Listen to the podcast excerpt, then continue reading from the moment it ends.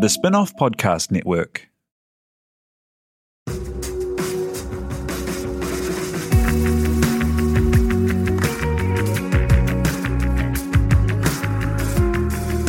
You're listening to Business is Boring, a podcast that reckons it's anything but.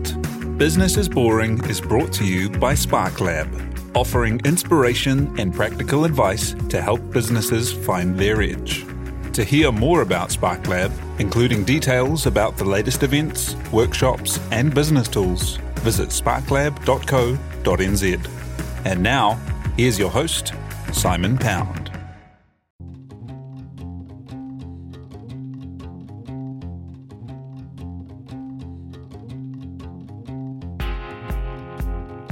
You're listening to Business is Boring, a podcast that reckons it's anything but.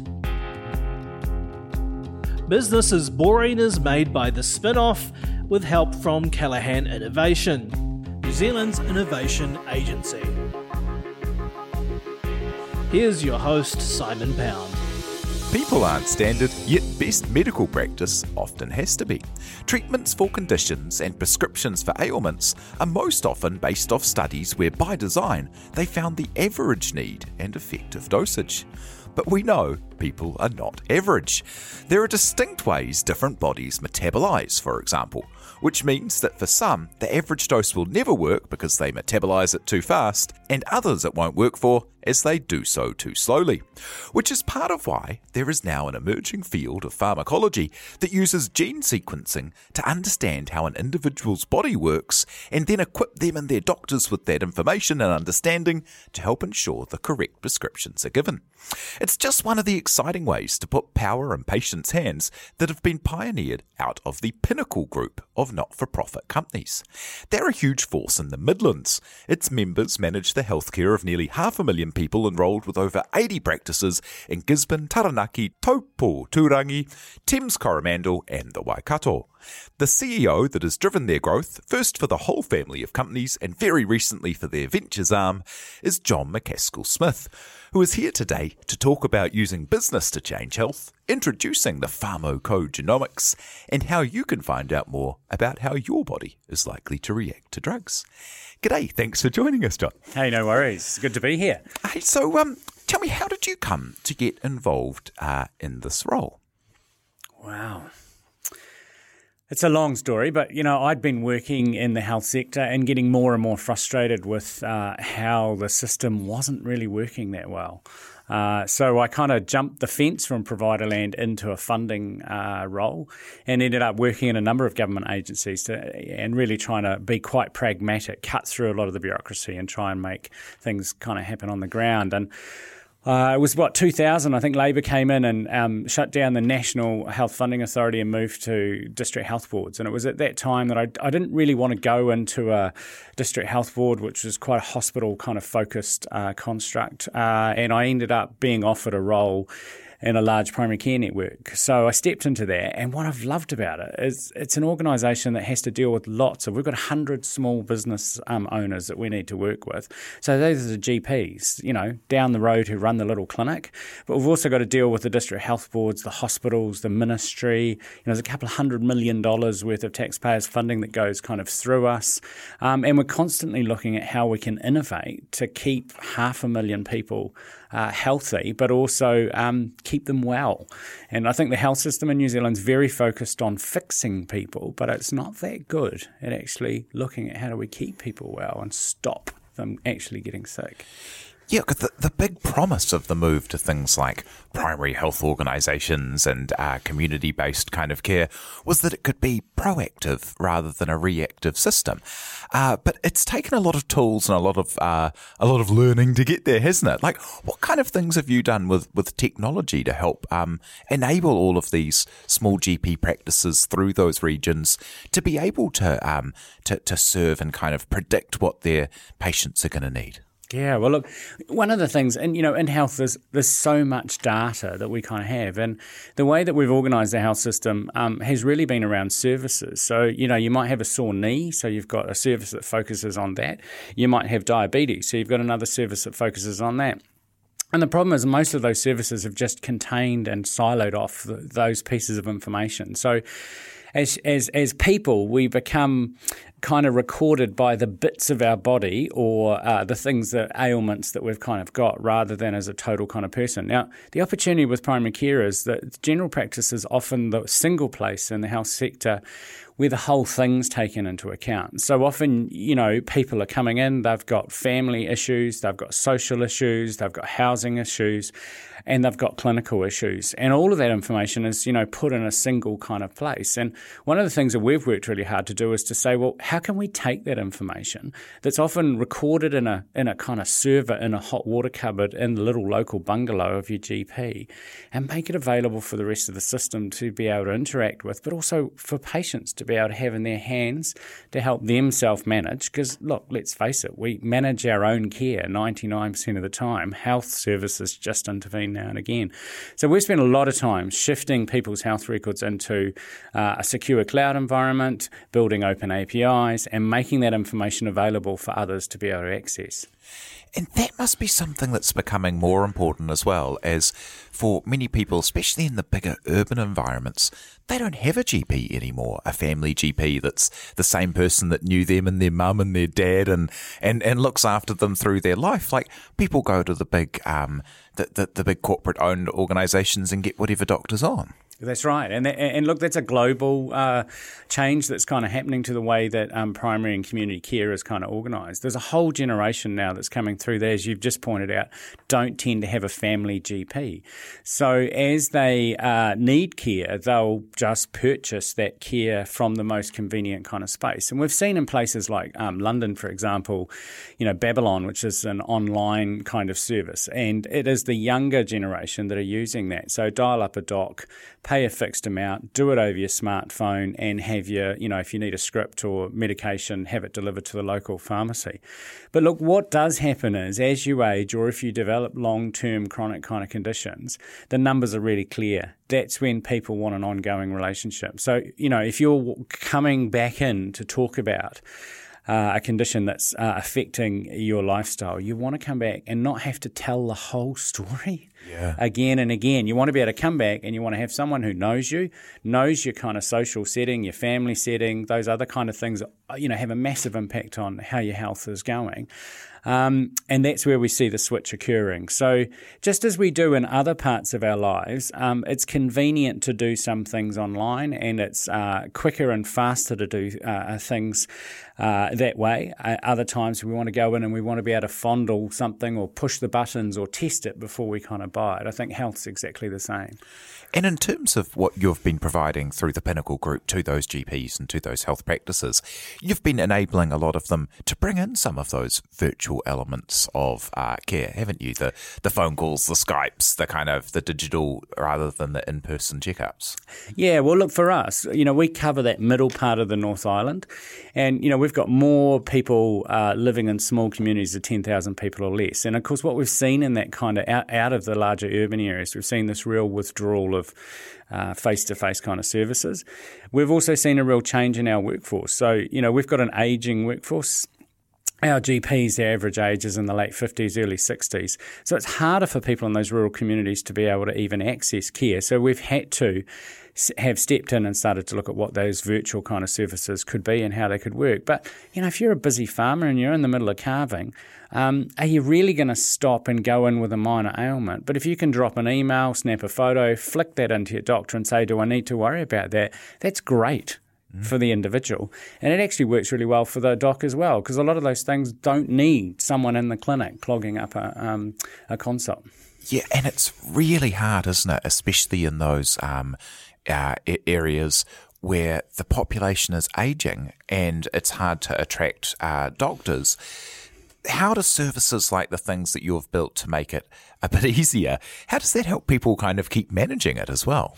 Well, you know, there's a couple of things on that front. It's helping people stay at home is really important, and and sometimes having. Um, uh, access to your own health record so that you can, uh, you know, dial up the information around your medications and query it against other things online has become really important.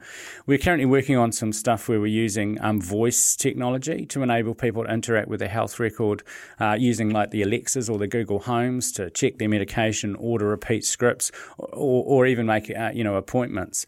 You know, and those kind of things are reducing some of the technology barriers for people who can't navigate or aren't comfortable navigating their way around a sort of complex health electronic system. They can just talk to it and say, "Hey Alexa, mm. when am I next due to take a medication, and what is it?"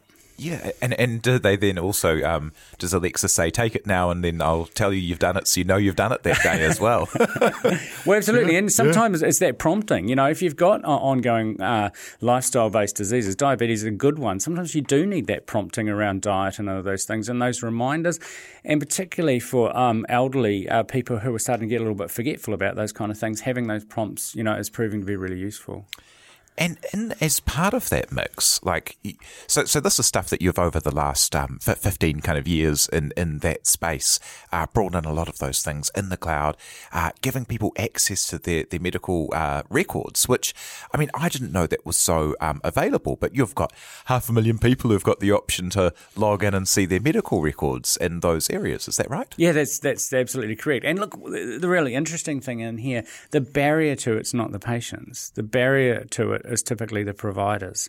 So you've got um, you know doctors and nurses or or um, service providers who are anxious about opening up their records. And and I say their records because that's often how they view them, as opposed to the view that we've really taken is that actually they're your records, and someone's provided some support to you in managing your own care. So Eh, eh, they should be available to everyone and you should be able to query them. And, you know, as we've opened them up, there's been concerns from a lot of providers that, you know, people are just going to bombard them with questions. People are going to use that information to kind of Google their own health and take them off. That just hasn't happened. You know, I can count on, you know, a couple of hands the, the issues that have arisen. And most of those issues that have arisen have been people saying, that didn't happen to me, but it's in my record. I think you've got that wrong. Or you've missed this. You know, so I think that's a great process to go through. And the providers that have adopted it, once they get over that initial hump of fear, are actually found, finding it it's a great tool to have in the box to help them work with patients. Yeah, Doctor Google has been uh, a big uh, a big worry for, for the for the industry in lots of ways. But I think, and it, it seems very much to be the kind of model you take that uh, you, you, know it's always going to be the role of a doctor or, you know, a medical professional to be able to help contextualize all of the information that people have. And so the stuff they've Googled online where everything seems to be fatal, doesn't matter what your symptoms are, you, you know, to, to be able to put that in, in, in context for people. And so I suppose that's part also of the, um, having more ways that people can contact and not just that wait until you're, you're, uh, in a serious enough predicament to come into a practice. That's right. So you can be much more proactive. And I think the other thing we're seeing is a lot more people are using apps to help keep well. So we've got the whole fitness kind of craze. We've got the dieting uh, kind of uh, uh, uh, I won't say it's a craze, but you know the, the, people are using those kind of apps to help them to keep on track, tracking their calorie intake, tracking the amount of fitness they're doing to kind of contribute to that. And so we've got the wearables that are kind of coming in, uh, uh, we've got those apps that are kind of coming in, and people are subscribing to those things and actually starting to spend big money if you add that up often more money in that end of the thing than they are in actually engaging with the health sector. So the health sector needs to work out how it can partner with that part of the, uh, I guess, the uh, environment to bring, uh, you know, that specialised knowledge and intervention in so that it's more useful rather than it being a separate thing that you only access when you're really sick. Mm. And that, that brings us quite nicely to you know what you've been uh, as you know, something that you're pioneering here the, the latest in the long line of things with the pharmacogenomics.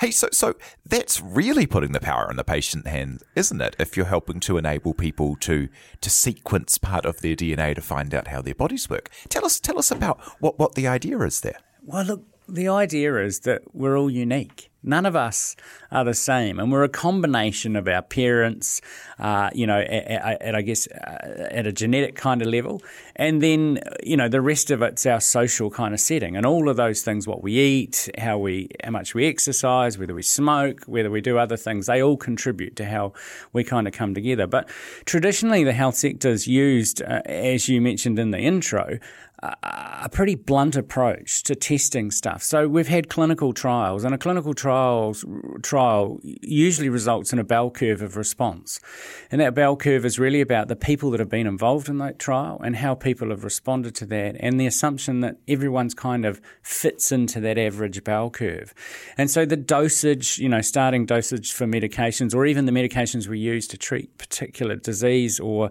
uh, issues is based on those um, those uh, traditional kind of approaches. What that misses out is the fact that often we're not all in that bell curve. So if there's only been three or four thousand people involved, and they all live in Europe, they're very different from two or three thousand people who live here in New Zealand.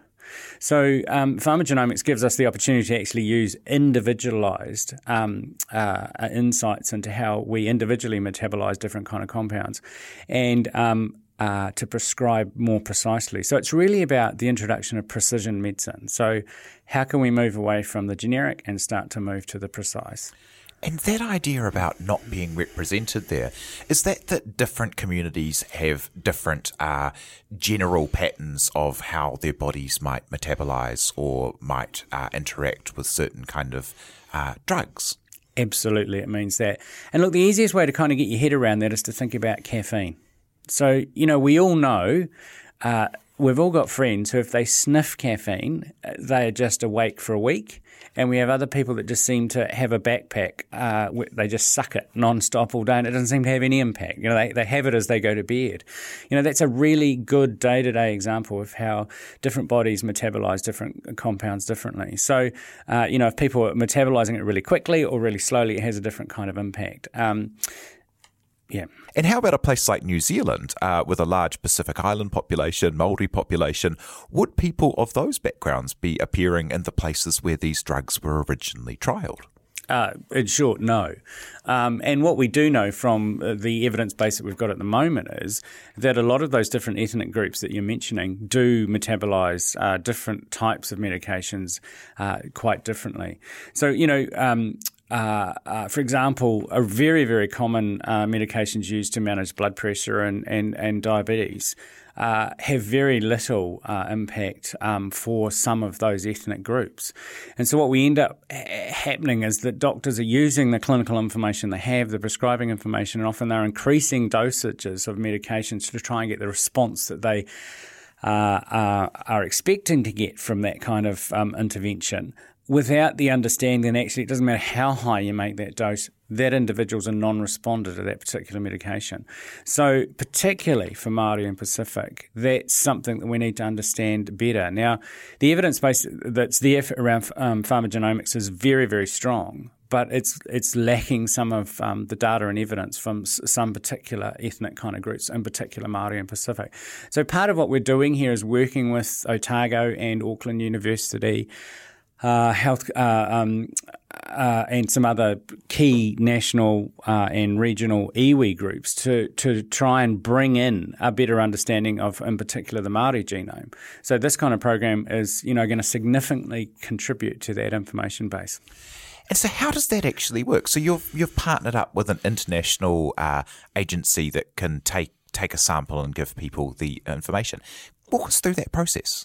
Yeah, well, so here's the puzzle. If you're a dairy cow in New Zealand, you can have your whole genome processed real quick for almost no cost. So the, the national dairy herds managed using genomics. So the whole breeding program, uh, the thing's fascinating. I got stuck in a tent on a school camp between two of the LIC executives, and I can tell you all about Mary Bell and all her offspring. Yeah, well, I mean, and anyone who's seen A2 milk, that's the very um, consumer facing end of that research. That's right, that's right. Um, so, look, the process um, uh, is complex in New Zealand because we have no um, labs in New Zealand that are actually certified to process uh, commercially human DNA. So, at the moment, any uh, of that work is either being done in small one certified um, university labs for research um, things, or we have to go offshore. And this is where it gets really interesting because, you know, online there's over 600 direct to consumer kind of options in which you could you could dial into, you know, have a, a kit and either send blood or a, or a, or a saliva or a cheek swab back to one of these offshore companies, companies, and in return they'll send you a series of reports. And there's a spectrum of those reports. So some of them are at the kind of wooey end. They're kind of pretty soft evidence, but they kind of appear glamorous. Uh, at the other end, uh, they're, they're, much more um, scientific, so that, you know, particularly the pharmacogenomic um, kind of end. There's also been some of the high profile stuff where people have um, used genetic screening uh, in a predictive way to look at, you know, the, the, the, likelihood of developing things like breast cancer and others. There's been actors that have, you know, made pretty big choices about managing that risk. Um, what's common with most of those on, online companies is that you give away your personal DNA. So you send it off, you get a report back that gives you whatever you thought you were buying.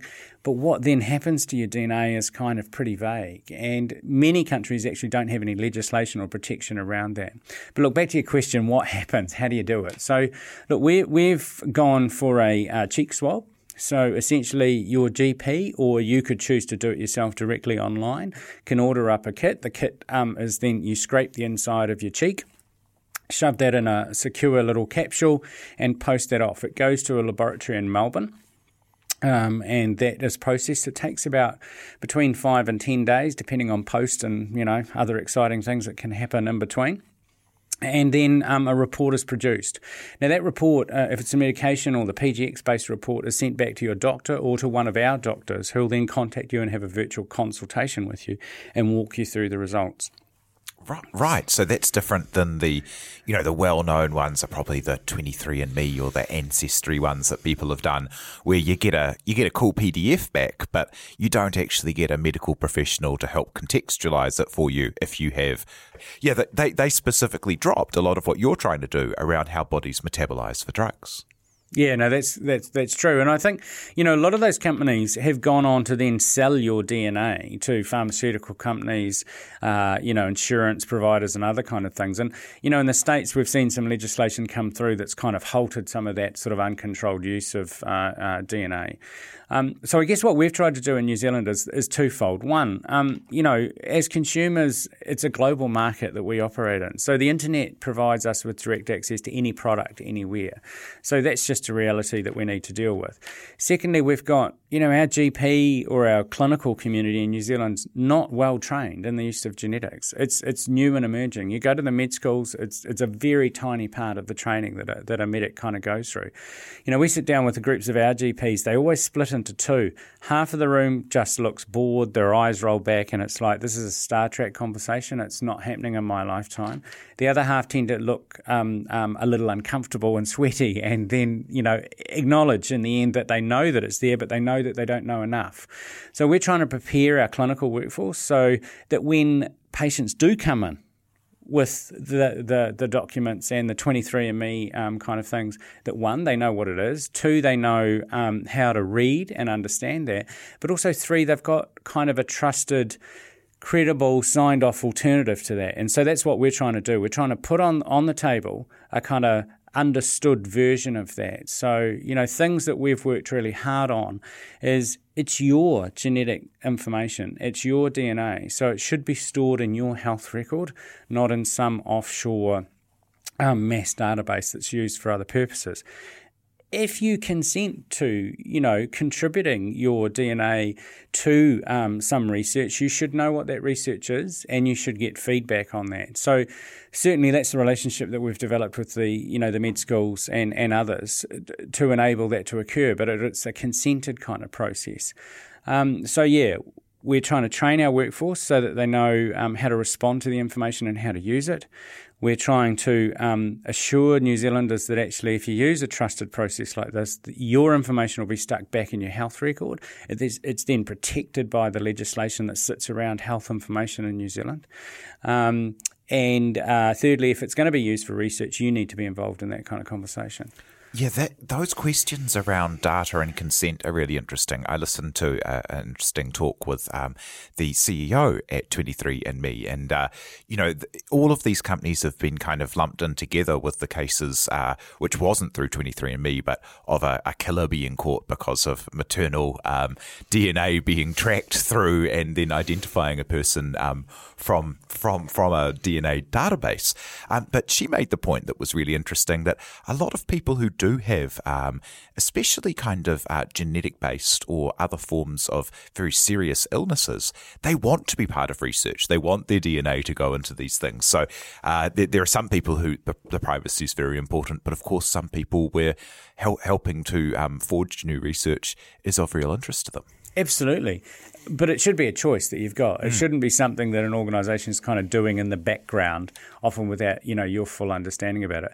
And and I think the the, the challenge that we can see is that often New Zealand, um, you know, is out of a lot of those big research things. I mean, you raised it before. Um, you know, Maori and Pacific genetic information. There's not enough that's understood about that. Um, there's some real cultural concerns around um, you know how that information is used. We've seen previously in New Zealand genetic material that's been gathered through crime scenes uh, gathered together. And I don't know whether you remember a few years ago, there was a whole thing about the Maori warrior gene that kind of blew up out of some, you know, pretty dodgy research, really. Uh, uh, genetic material that was gathered from singular kind of places, no consent, and then all kinds of um, strange claims that were made about that. So we're wanting to make uh, sure that uh, New Zealanders can feel confident if they're going to use a service like this. But look, the other thing that we're trying to do is the test that we um, are looking at, at, making available is an enduring test. So it, it, pulls out and identifies a number of your genes. And then as the evidence base will continue to grow around how um, different medications respond to the, your particular gene kind of combination, that information can be used again and again and again. So those biomarkers, we're looking at embedding that in your health record so that now and into the future, any clinician who's using your health record and writing a script, those biomarkers will prompt that script writing. So even if the clinician, themselves isn't um, completely aware of it, one of the things we're doing is building an electronic clinical decision support tool that will prompt them and say, you know, hey, Simon's got this particular marker. He's an ultra rapid metabolizer for this. So the starting dose of warfarin needs to be adjusted to this to avoid an adverse kind of reaction occurring. So we think that's pretty pretty important and it's pretty amazing. The cost of the test is pretty small it's enduring, so it's life um, um, lasting. It lasts your whole life, and as the evidence grows, it's just going to become more and more kind of powerful. It's interesting, John. You mentioned their cost as well, because mm. that's become one of the great kind of uh, in inequalities of modern medicine, where so much of um, the really interesting and exciting stuff is not available to the people that need it the most. Uh, people who are battling serious health issues often are having financial issues at the same time as a result, or they could be in systems where um, uh, insurance is required to access this stuff. What are you able to do, uh, and what kind of work are, are you doing through our, our um, great kind of socialized system of medicine to mean to mean that this isn't a, a, a, problem that you're facing? Yeah, look, that's a that's a fantastic question because I think you know some of the criticism that we've had thrown at us at us is, is oh this is another kind of service for the wealthy, and I think yeah the, you know the cost of these kinds of tests in the past have been really kind of prohibitive. Um, the cost of the test now is getting lower and lower, and um, depending on how many people are going to go through a kind of program, I mean, it's less than hundred dollars now, whereas years ago it was you know thousands and tens of thousands of dollars. Um, you know, we're really lucky in New Zealand that we've got a, you know, largely taxpayer funded health system. The problem is with it, as I've said before, you know, 90% of the funds really go into acute care after you're sick and after the fact somehow we need to get the politicians and the, the bureaucrats to understand that we need a bigger investment kind of up front. Now, we already have screening programs that, uh, you know, uh, test for particular um, things um, when children are born and other things. You know, the cost of undertaking uh, something like a pharmacogenomic test and, and sticking those biomarkers in um, an individual's health record could be as low as $20. Now, I don't think that's a prohibitive cost for the sector. to Think about if you think about the savings and adverse uh, reduction in adverse reactions, savings in um, you know misprescribing. Um, so you know uh, uh, as people are prescribing, um, doctors are fumbling around trying to get the dosages right. Uh, prescription of medications that you know people are non-responders to. Um, uh, all of those kind of things. You add up the cost of that compared to that kind of cost as an intervention. So look, one of the things that we're doing, we're lucky enough that we're working with Callaghan um, Innovation. So they've recognised that there's an opportunity here. Uh, for New Zealand Inc., but also kind of globally, because this is the first time that this is happening anywhere in the world where we're taking a, a, panel, we're taking those biomarkers and we're sticking it in someone's health record in primary care. So you see places like the Mayo Clinic in the States, as you admitted, they run the same panel that we're running, but that's to do with people in that hospital environment. No one else is doing it in primary care. And so Callaghan have recognised as an opportunity to, to really test the impact of that, but also to look at um, the impact and the commercials uh, around having the electronic clinical decision tool um, there to support prescribers as they write the scripts. Yeah, tell me how that works. So would that would that literally be kind of a list of all the things that are um, commonly prescribed in New Zealand and how they react compared to the way that these bodies metabolize, as you found out through this test, and then you just bung in the the markers, bung in the um, thing you want to prescribe, and then get told use more or less, or maybe try this other one. You make it sound so simple, but yes. well, that that sounds pretty cool, and like it has some pretty big um, international applicability. Well, it does, and look, there's international um, guidelines and research that you know being public uh, publicised. You know, the FDA in the states require that all medication now has biomarker information within its prescribing information. Um, in New Zealand, that's not purchased currently through the government, so medications are not required if there is biomarker information to, for that to be available. So things like the New Zealand formulary, which you know is where most uh, prescribing medics will go to uh, understand uh, New Zealand meds and you know how they operate and how they're funded, won't have that information. So at the moment, we're having to consume that international information. But you know, even this project has triggered a conversation with the New Zealand formulary around actually maybe we do need to publish those kind of biomarkers. And in terms of the way that you're set up to run as well, because some of the big questions around um, this, you know, truly exciting and, you know, revolutionary field of medicine, they often come back to kind of uh, whether people will be excluded, you know, if they are um, tested at birth and it turns out that there's um, likely to be uh, long term health issues, whether they'll be excluded from insurance or whether they'll be um, treated as having less potential in life. You know, there's, there's those big kind of questions around genes, but there's also such a, an, an ability to, to cause so much good from it. How are we going with keeping up with um, with with legislation and the like, like because I think America's a little bit further ahead in not being able to discriminate on the basis of the findings of these surveys.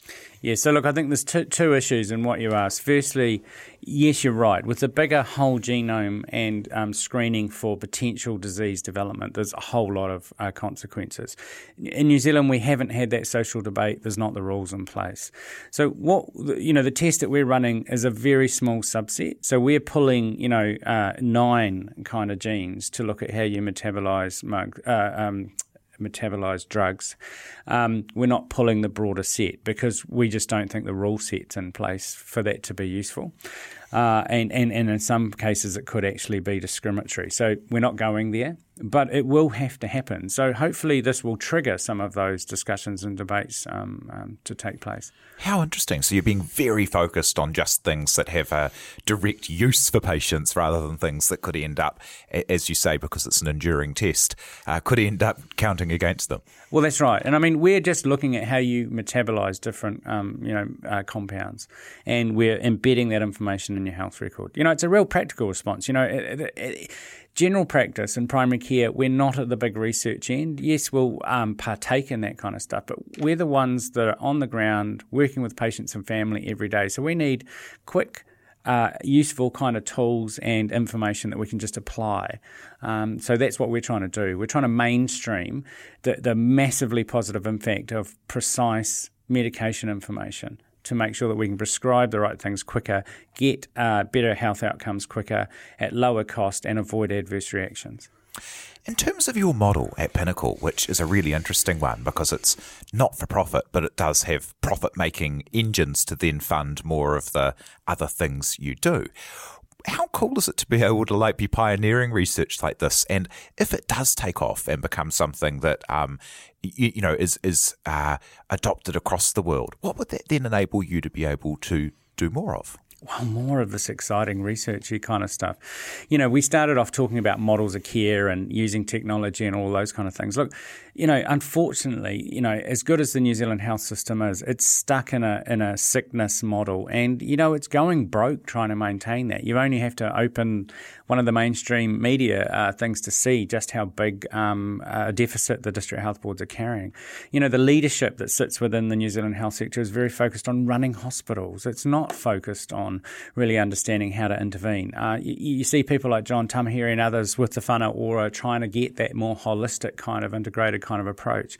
So for Pinnacle, um, you know, these kinds of, um, uh, you know, getting these kind of things right will help us to be able to investigate and, and invest in more um, kind of different kind of interventions to help um, patients have more control of their, their, their health and their lives. What advice do you give to entrepreneurs or people wanting to shake things up? Because I imagine, you know, um, 15 odd years ago when you uh, jumped into helping run kind of a, an agency that was bringing together GPs in um, kind of pr- provincial areas of New Zealand, people wouldn't have looked at it and gone, now there's a place where the biggest innovation in primary healthcare and uh, pharma uh, genetic kind of sequencing and the like is going to come from. So you've driven a huge amount of innovation. H- how are you able to foster a culture of innovation wherever and whatever work you're doing? Look, I think there's been a number of things that have been really uh, great and have kept me going. I, I, think actually regional New Zealand's got some secrets that, um, you know, what's happening in terms of changes in society are often happening quicker uh, in some of the regional kind of areas. You know, the, the, the kind of urban retreat, so the withdrawal of services have meant that some of the innovations that we've brought on, the virtual stuff that we talked about at the fast, we had to do it because we had no alternative. Our workforce was disappearing in a way that it's not disappearing in the urban kind of setting. So often what you see with, you know, medical provision in urban areas, it's very traditional because there's nothing really to challenge it to change.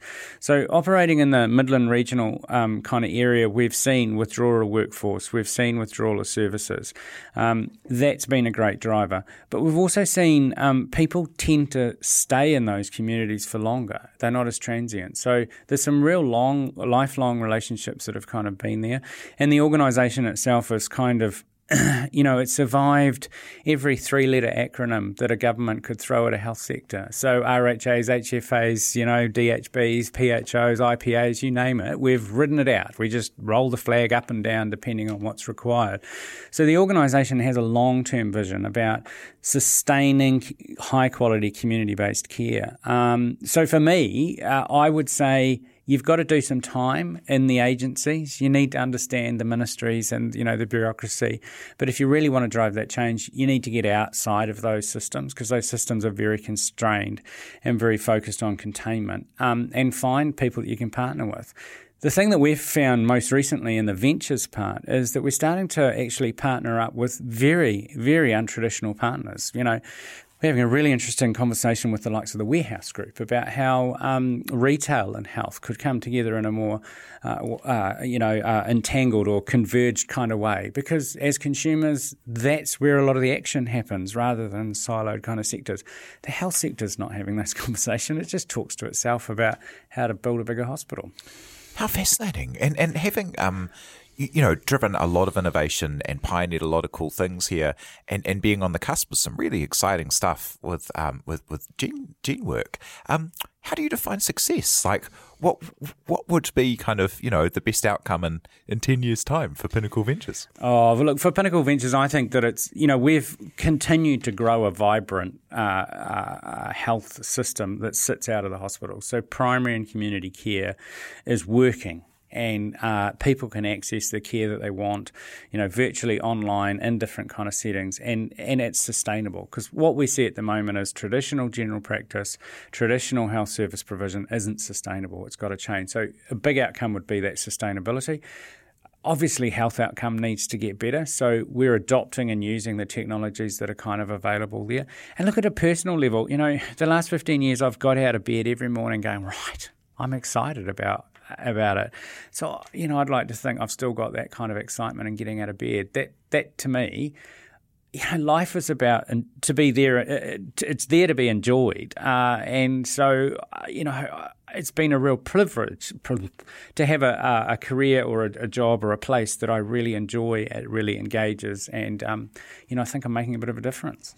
Ah, wonderful. Well, thank you for coming and sharing the story today, John Macaskill-Smith, who's the CEO of Pinnacle Ventures, who, if you're listening and you're interested, you can find online. Thanks so much. No worries. Thank you. Hey, and thank you so much, Tina Tiller, for producing, and thank you very much for listening. If you have enjoyed today, please do jump on iTunes and like and subscribe, as it does help. Thanks so much. Bye. You've been listening to Business is Boring, presented by Simon Pound brought to you by The Spinoff and Callaghan Innovation.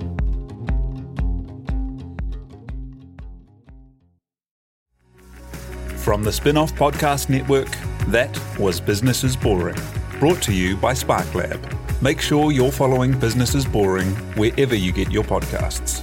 And for more information on SparkLab, visit sparklab.co.nz. Are you making the most of your KiwiSaver investment? Generate is an award winning KiwiSaver provider with a track record of strong long term performance. Making a smart decision now could add tens of thousands of dollars by the time you reach retirement. Book a no obligation chat with a Generate KiwiSaver advisor today at generatekiwisaver.co.nz slash get advice. A copy of the product disclosure statement is available at generatekiwisaver.co.nz. The issuer of the scheme is Generate Investment Management Limited, and of course, past performance does not guarantee future returns. The Spinoff Podcast Network.